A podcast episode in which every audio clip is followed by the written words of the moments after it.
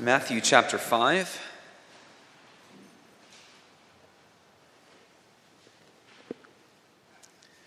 Verses 27 through 29. And then we'll read the answers together in the Catechism for Lord's Day 41. That's on page 54 in the back of our hymnals.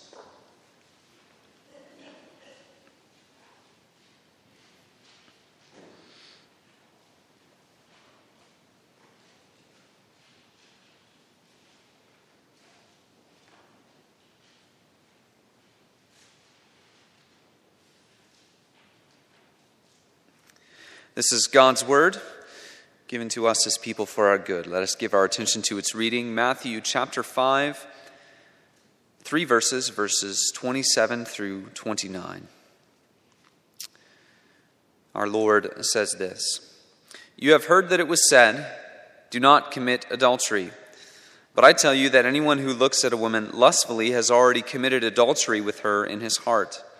If your right eye causes you to sin, gouge it out and throw it away. It is better for you to lose one part of your body than for your whole body to be thrown into hell. The grass withers and the flower fades. The word of our God endures forever." Beginning in question and answer 108, the Catechism opens up the seventh commandment for us. Let's read the answers together with one voice. What is God's will for us in the seventh commandment? God condemns all unchastity. We should therefore thoroughly detest it, and married or single, live decent and chaste lives. Does God in this commandment forbid only such scandalous sins as adultery?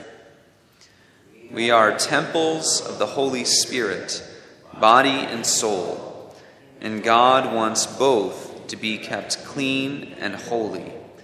That is why he forbids everything which incites unchastity, whether it be actions, looks, talk, thoughts, or desires.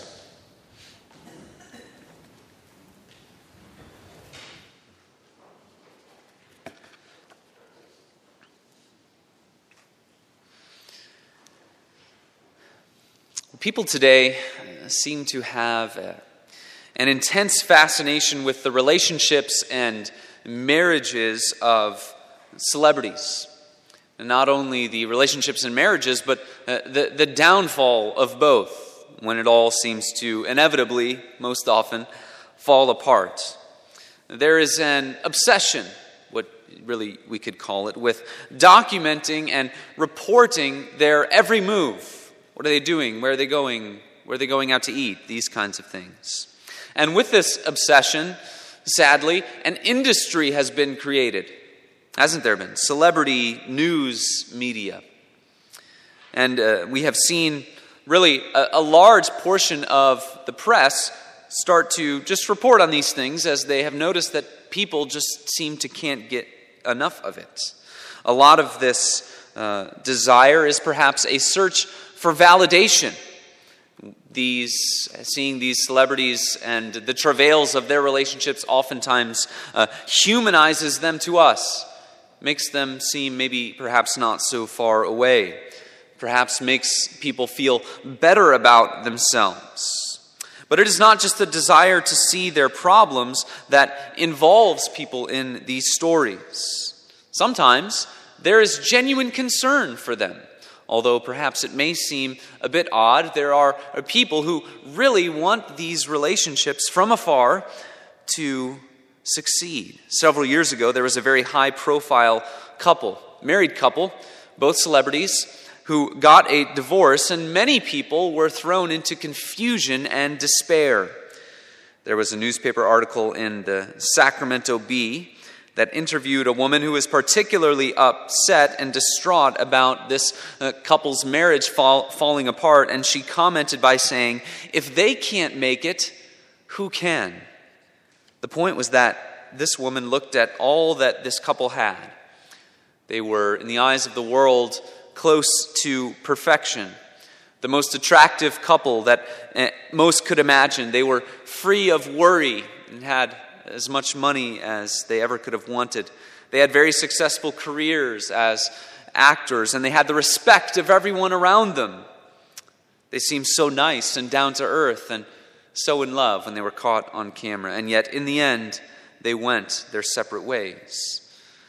The lament of this woman is interesting, isn't it? Though many people would say that marriage as an institution does not mean much to them, there is something from deep within us that testifies to its meaning. Deep within our very persons, that testifies to the meaning of an institution like marriage. We know and we sense that it is important, that it is foundational, that it is lasting. There's all kinds of evidence in our culture that shows how much people value it, right? The culture of the $75,000 wedding tells us this. The recent political agenda of changing the definition of marriage shows that there is a deep longing within people to have validation, to be able to participate in this institution. All of these things betray a longing deep within us, something within our deepest selves that holds the desire to be taken, to be consumed with the love for a single object, and to have that object of our affection return that love. I believe it is with all of these things that we see marriage reflecting for us the deepest longing within us to know and to love and to be loved by our Creator. And that is why in God's law we see this commandment, this second commandment, which teaches us about the importance of marriage, as the Catechism tells us, the importance of chastity, whether married or single, and why it reflects and redounds upon itself to show us the importance to think about all of those things when we think about our God. The beauty of this commandment as we consider it and the words of Jesus is that Jesus deepens this commandment and he broadens it. He gives it a fuller and more beautiful meaning, but he also transforms this commandment as he gives it to us. So we look then at the words of Jesus as he deepens and broadens this commandment, but also as he transforms it as he gives it to us. The issue of marriage and divorce was something that was thought about a lot in Israel in Jesus' day. And particularly as we look at the words of Jesus, there is this passage from Deuteronomy chapter 24 that Jesus is interacting with most. The law of Moses recognized that within Israel, within the society, that the nation that God had built, there were going to be imperfections and there were going to be problems. And so Deuteronomy chapter 24 regulates divorce. The Pharisees and the teachers of the law had jumped on this and created a whole set of rules around divorce so that they could better navigate it. But they misunderstood it, didn't they? God's regulating the way that Israel carried out their divorces, give someone a certificate of divorce, that was not God's way of saying, feel free to end any marriage whenever you wish. Rather, it was God's way of regulating his people from falling into further disarray. But the Pharisees, the teachers of the law, when we come to the days of Jesus, had begun to take it as a freedom to use to their own advantage. They had taken this regulation from the law of Moses of giving a certificate of divorce as sort of a total freedom to do whatever you want with the institution of marriage. Permission from God to do whatever they wanted with their wives. Keep them, send them away, whatever you'd like that you can do. This provision was, again, not God giving total freedom, but regulating sin. It reminded me of a situation in our United States tax code, which, of course, none of us maybe like to spend our Sunday nights thinking about it, but it illustrates the point quite nicely. In our tax code, if you steal someone else's property, Our laws say that you must report its fair market value on your taxes as stolen property the year in which you stole it, unless you return it to its rightful owner. So does this mean that the government thinks that it's okay to steal? Are they giving us permission to go and take other people's property? No. It's a way to regulate and accommodate an imperfect society. It forces a thief to break an additional law. It regulates evil behavior, but it does not bless evil behavior. In a sense, that is what God was doing in the Old Testament, recognizing that we're going to be all these imperfections in Israel and saying, if a divorce happens, this is what you are to do. Later in Matthew, Jesus goes toe-to-toe with the Jewish leaders on this issue and shows that what God had done was accommodate human sinfulness by giving this law in the book of Deuteronomy. We read in Matthew 19, the Pharisees came up to Jesus and tested him by asking, "Is it lawful to divorce one's wife for any cause?" He answered, "Have you not read that he who created them from the beginning made them male and female? And said, therefore a man shall leave his father and his mother and hold fast to his wife, and the two shall become one flesh. So they are no longer two, but one flesh. What therefore God has joined together, let not man separate." And they said to him, "Why then did Moses command one to give a certificate of divorce and to send her away?" He said to them, "Because of your hardness of heart, Moses allowed you to divorce your wives. But from the beginning, it was not so." To what does Jesus appeal, then, to prove the sanctity and the exclusiveness of the marriage bond? He appeals to creation, things as they were at the beginning, before the fall, before sin had pervaded all things, before sin had corrupted our most intimate relationships. And what we must notice from Jesus is this term, one flesh. The way that Jesus describes a marriage, the connection, the bond of a marriage is not just biological and physical, but it is theological, isn't it? God joins a man and a wife together, a bond of unity that's created out of difference. The complementarity of marriage is intrinsic to what it is. The difference of male and female, that is what God joins together to create a unity out of their difference. Before the fall, there was no divorce because the disunity and destruction of these broken relationships is an effect of the disunity and separation from our covenant God. Our fellowship with God is severed. The perfection of that was severed at the fall. And we see all kinds of problems pervade all of our other relationships as well. Adultery, divorce, broken relationships, this is all a product of the captivity to sin in which we find ourselves in a fallen world, a human race that has become susceptible and enslaved to sin. So as Jesus teaches the people of Israel in his day about adultery and marriage and divorce, we see that this was a huge piece of the puzzle that the Pharisees and the teachers of the law were missing. They thought that, hey, the Old Testament allows us to have divorces, so we can do it whenever we want, and in so doing, we avoid adultery.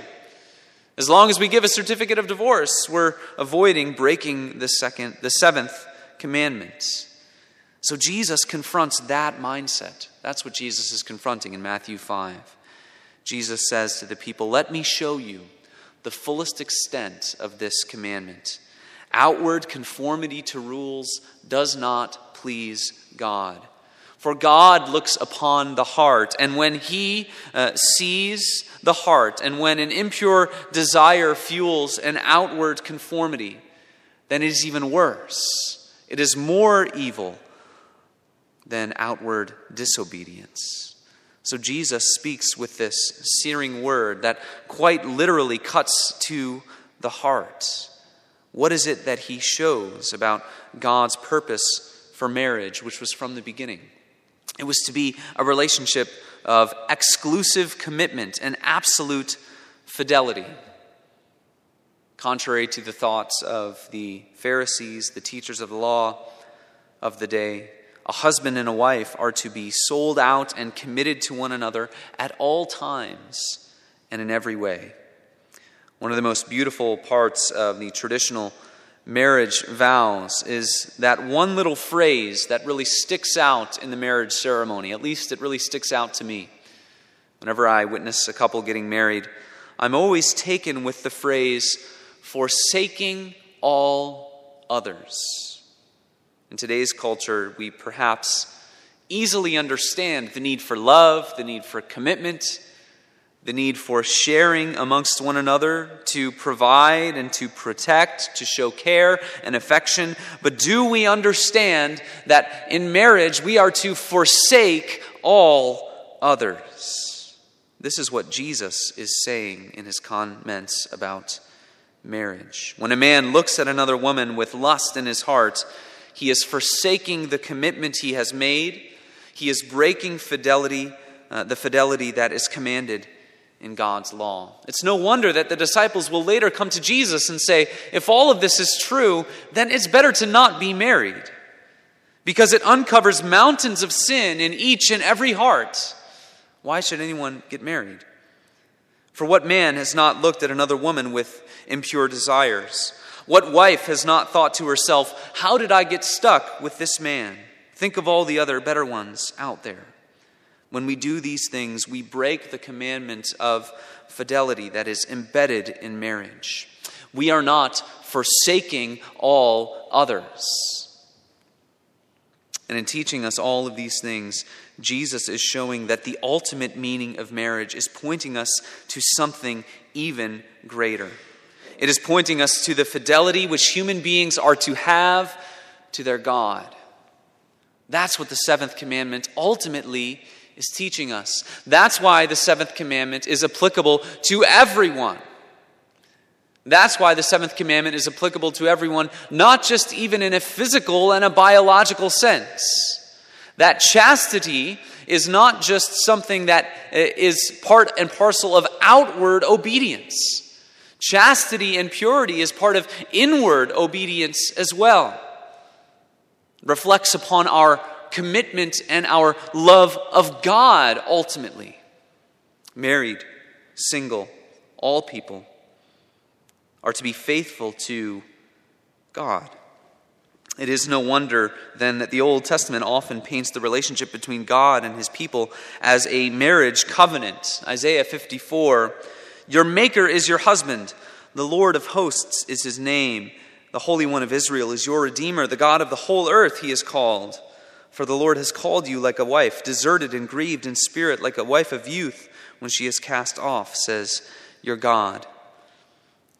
Isaiah 62, as the bridegroom rejoices over the bride, so shall your God rejoice over you. Since this is in the Old Testament, we are probably tempted to read it as though God the Father is described as the husband of his people. But we must fight that tendency. When we see Yahweh, the covenant God of Scripture in the Old Testament, we must fight the tendency to always see that as God the Father. Too often we read the Bible as God the Father is in the Old Testament, and Jesus is in the Gospels, and the Holy Spirit is in the epistles. But we must see that all throughout Scripture, Father, Son, and Spirit are working together to bring about the fullness of redemption.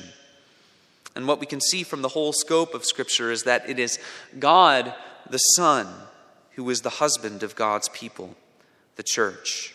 He was the one who from all eternity would be given to us to be our provider and our protector, our prophet and our priest, our joy and our salvation.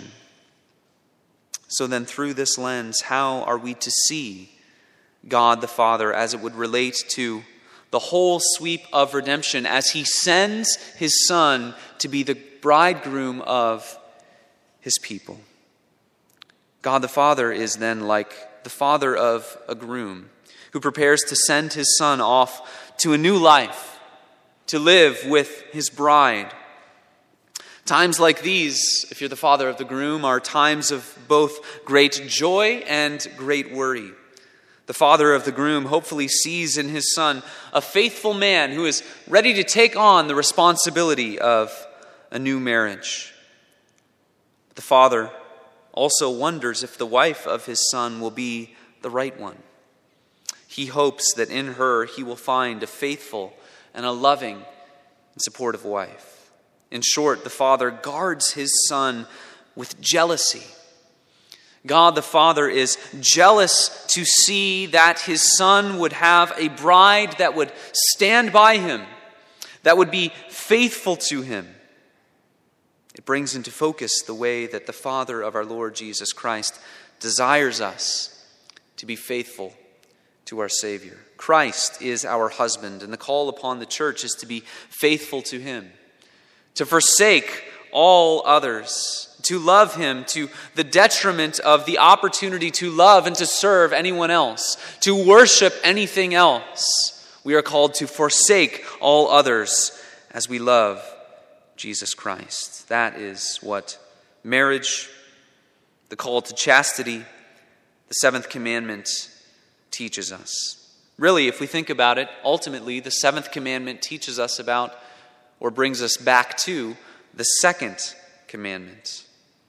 We start to see why it is so important for us to abstain from idolatry, because God the Father is a jealous father of his son, jealous to see the groom joined to a faithful bride.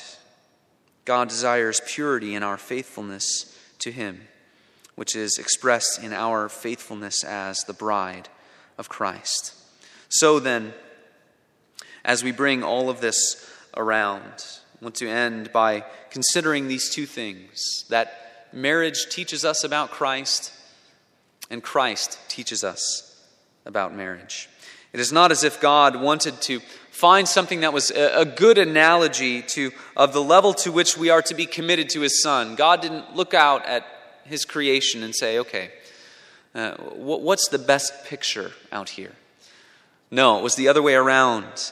God placed in us from creation, he put into human beings deep sexual desires, strong desires for emotional intimacy and companionship. He made us in such a way that we understand the nature of marriage as needing to be exclusive, the way in which we cannot share these most intimate things with multiple people. There was a famous psychologist who had given his life to try and show a few things about psychology of sexual patterns of behavior. And what he did was he reduced the human being to having animal-like instincts and calling them good. He said every sexual instinct that a human being has is good and should be acted upon. There is no sin or betrayal when someone acts outside the bounds of their commitments, because they're just acting on their instincts. Ironically, this man's life work was upended in the context of his own personal life, as his wife was driven to fits of intense jealousy and bitterness and anger when this man wandered off into homosexual activity. Love, sexual intimacy, emotional intimacy, and fidelity. We all have a deep sense within us that these things cannot be shared with more than one person. Marriage is the God-given, God-ordained context in which to experience the fullness of all of these things together. And that's what's so beautiful about thinking about in marriage. We maintain our chastity. We maintain being chaste people, because that is the only context in which it is proper to express ourselves sexually. And in marriage, we see that God gives us the experience and the joy of our one true love on earth, so that we might know in a deeper and fuller sense our one true love in God. But to return to the words of Christ in Matthew 5, what Jesus teaches us is that the standard of purity in marriage is so high, none of us can ever achieve it. That's really what the words of Jesus do to us, don't they? They show us that really, no one can ever reach the heights of the standard of marriage. And marriage is such an intimate relationship, which is lived out in close proximity, that we are constantly aware of our own spouse's failings each and every day. And hopefully even more so, we're aware of our own failings each and every day.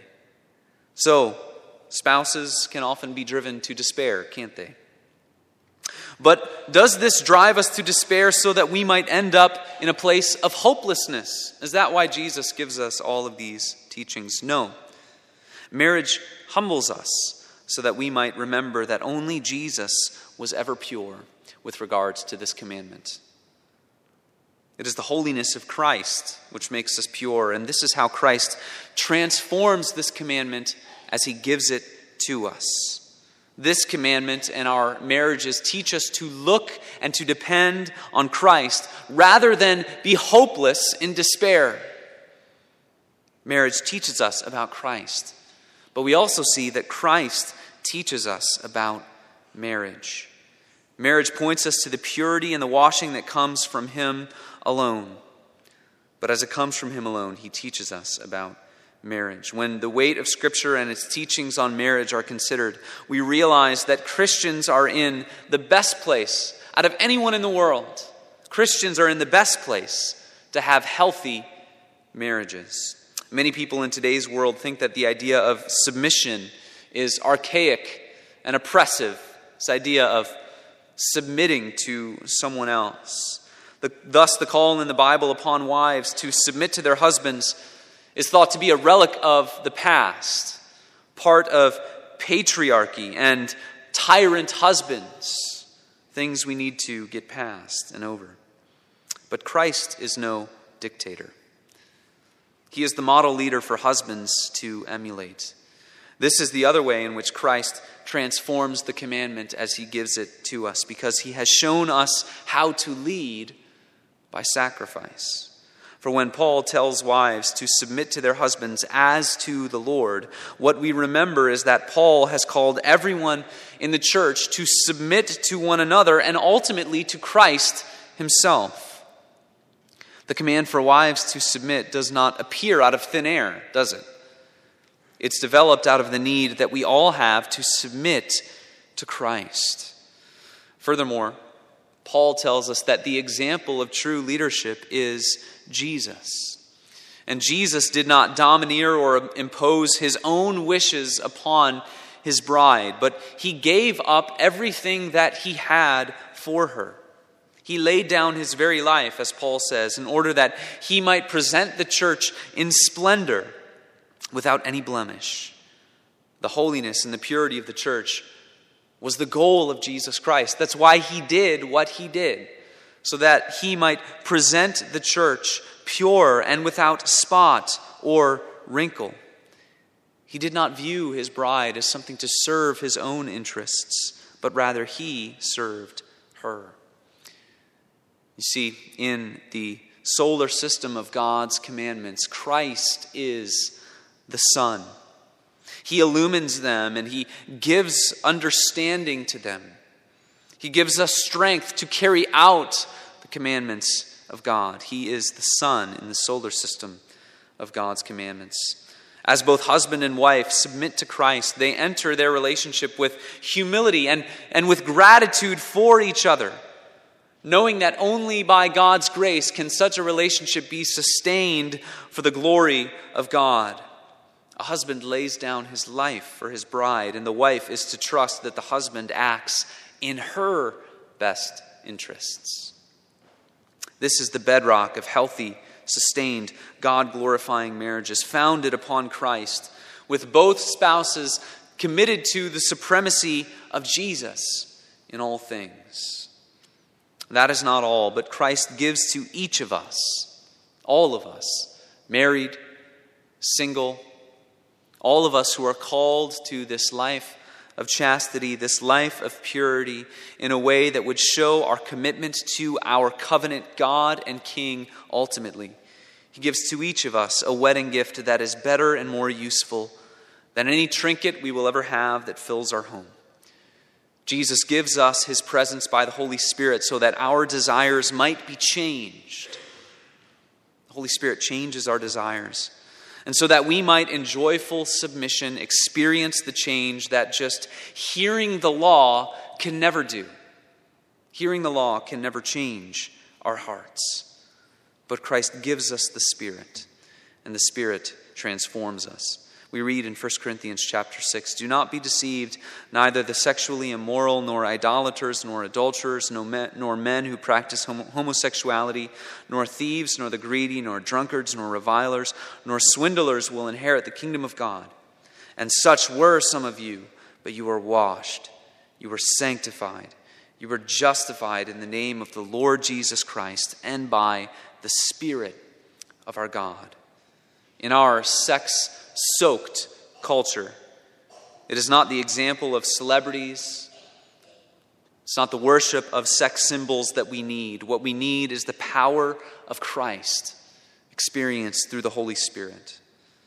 Whether we come to a marriage as innocent as humanly possible or with loads of baggage, Christ can wash us clean and give to us the patience and the humility and the faithfulness to experience a purity that wells up out of Christ's work and through the power of the Spirit. We can love. We can love our spouses. We can love our neighbors. We can love our friends. We can love our parents. We can love our siblings. We can and we must love because he first loved us and gave himself for us. Let's pray.